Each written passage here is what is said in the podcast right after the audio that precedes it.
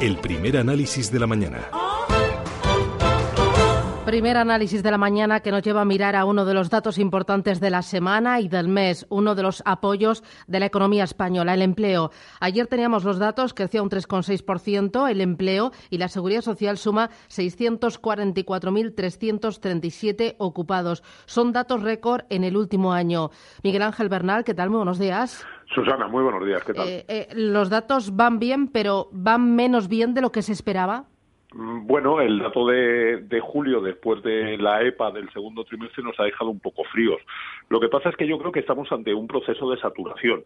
Es decir, hemos corrido mucho. En los dos últimos años, pues son 600.000 puestos o menos, menos parados registrados los que tenemos.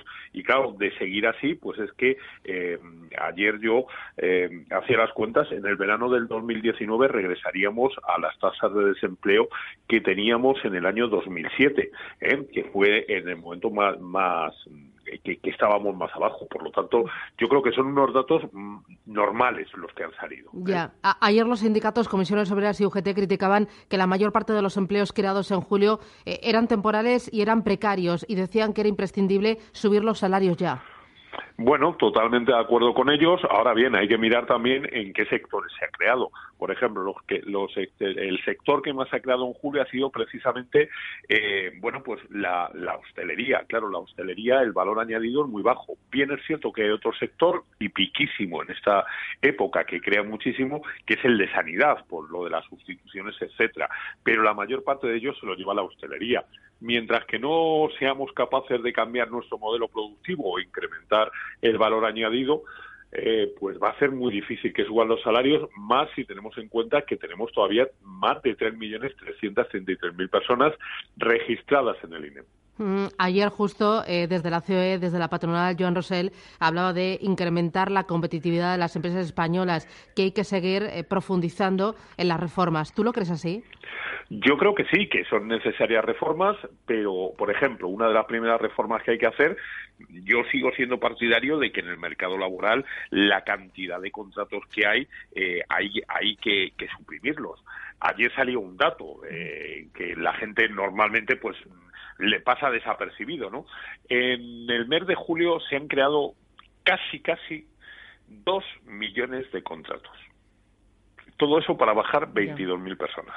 Eso lo único que estamos viendo es que, bueno, pues una persona encadena contrato tras contrato, tras contrato, tras contrato, y bueno, pues el mercado español pues es una fábrica de hacer contratos, no de bajar el paro, bien es cierto que hemos descendido muchísimo, pero yo creo que hay que hacer más reformas, sí. Eh, uno de los pilares del crecimiento del empleo está en el sector turismo. Eh, estamos viendo en las últimas jornadas ataques a turistas en ciudades como Valencia, en Baleares, en Barcelona. ¿Puede el turismo morir de éxito, Miguel Ángel?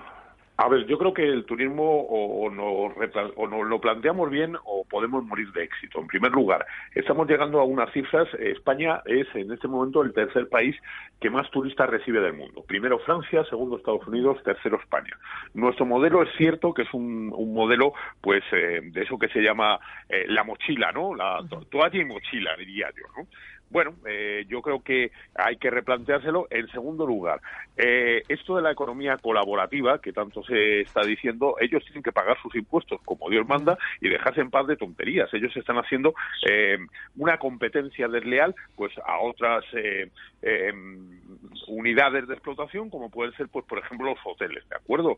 Y en siguiente lugar, eh, lo de las pintadas y cosas de esas, mucho cuidado con todas esas tonterías que están haciendo, porque Barcelona, por ejemplo, eh, es una de las ciudades donde más turismo va. Baleares quiere decir que, que no sea vivir del turismo todo eso puede crear una, una mala prensa, todo eso se puede extender y puede, puede ser que por todas esas memeces de gente que no tiene ni medio dedo, no dos dedos, sino ni medio dedo de cerebro, que además llegan a un momento en que se quieren hacer notar por otros otros temas políticos, eh, bueno, pues eh, podamos tener un problema, sí. Eh, dos cositas más para terminar, Miguel Ángel. Uno, lo cuenta el diario Expansión en portada. La audiencia estudia suspender la venta de Popular. Dice que ha admitido un recurso que pide la paralización de su venta al Santander.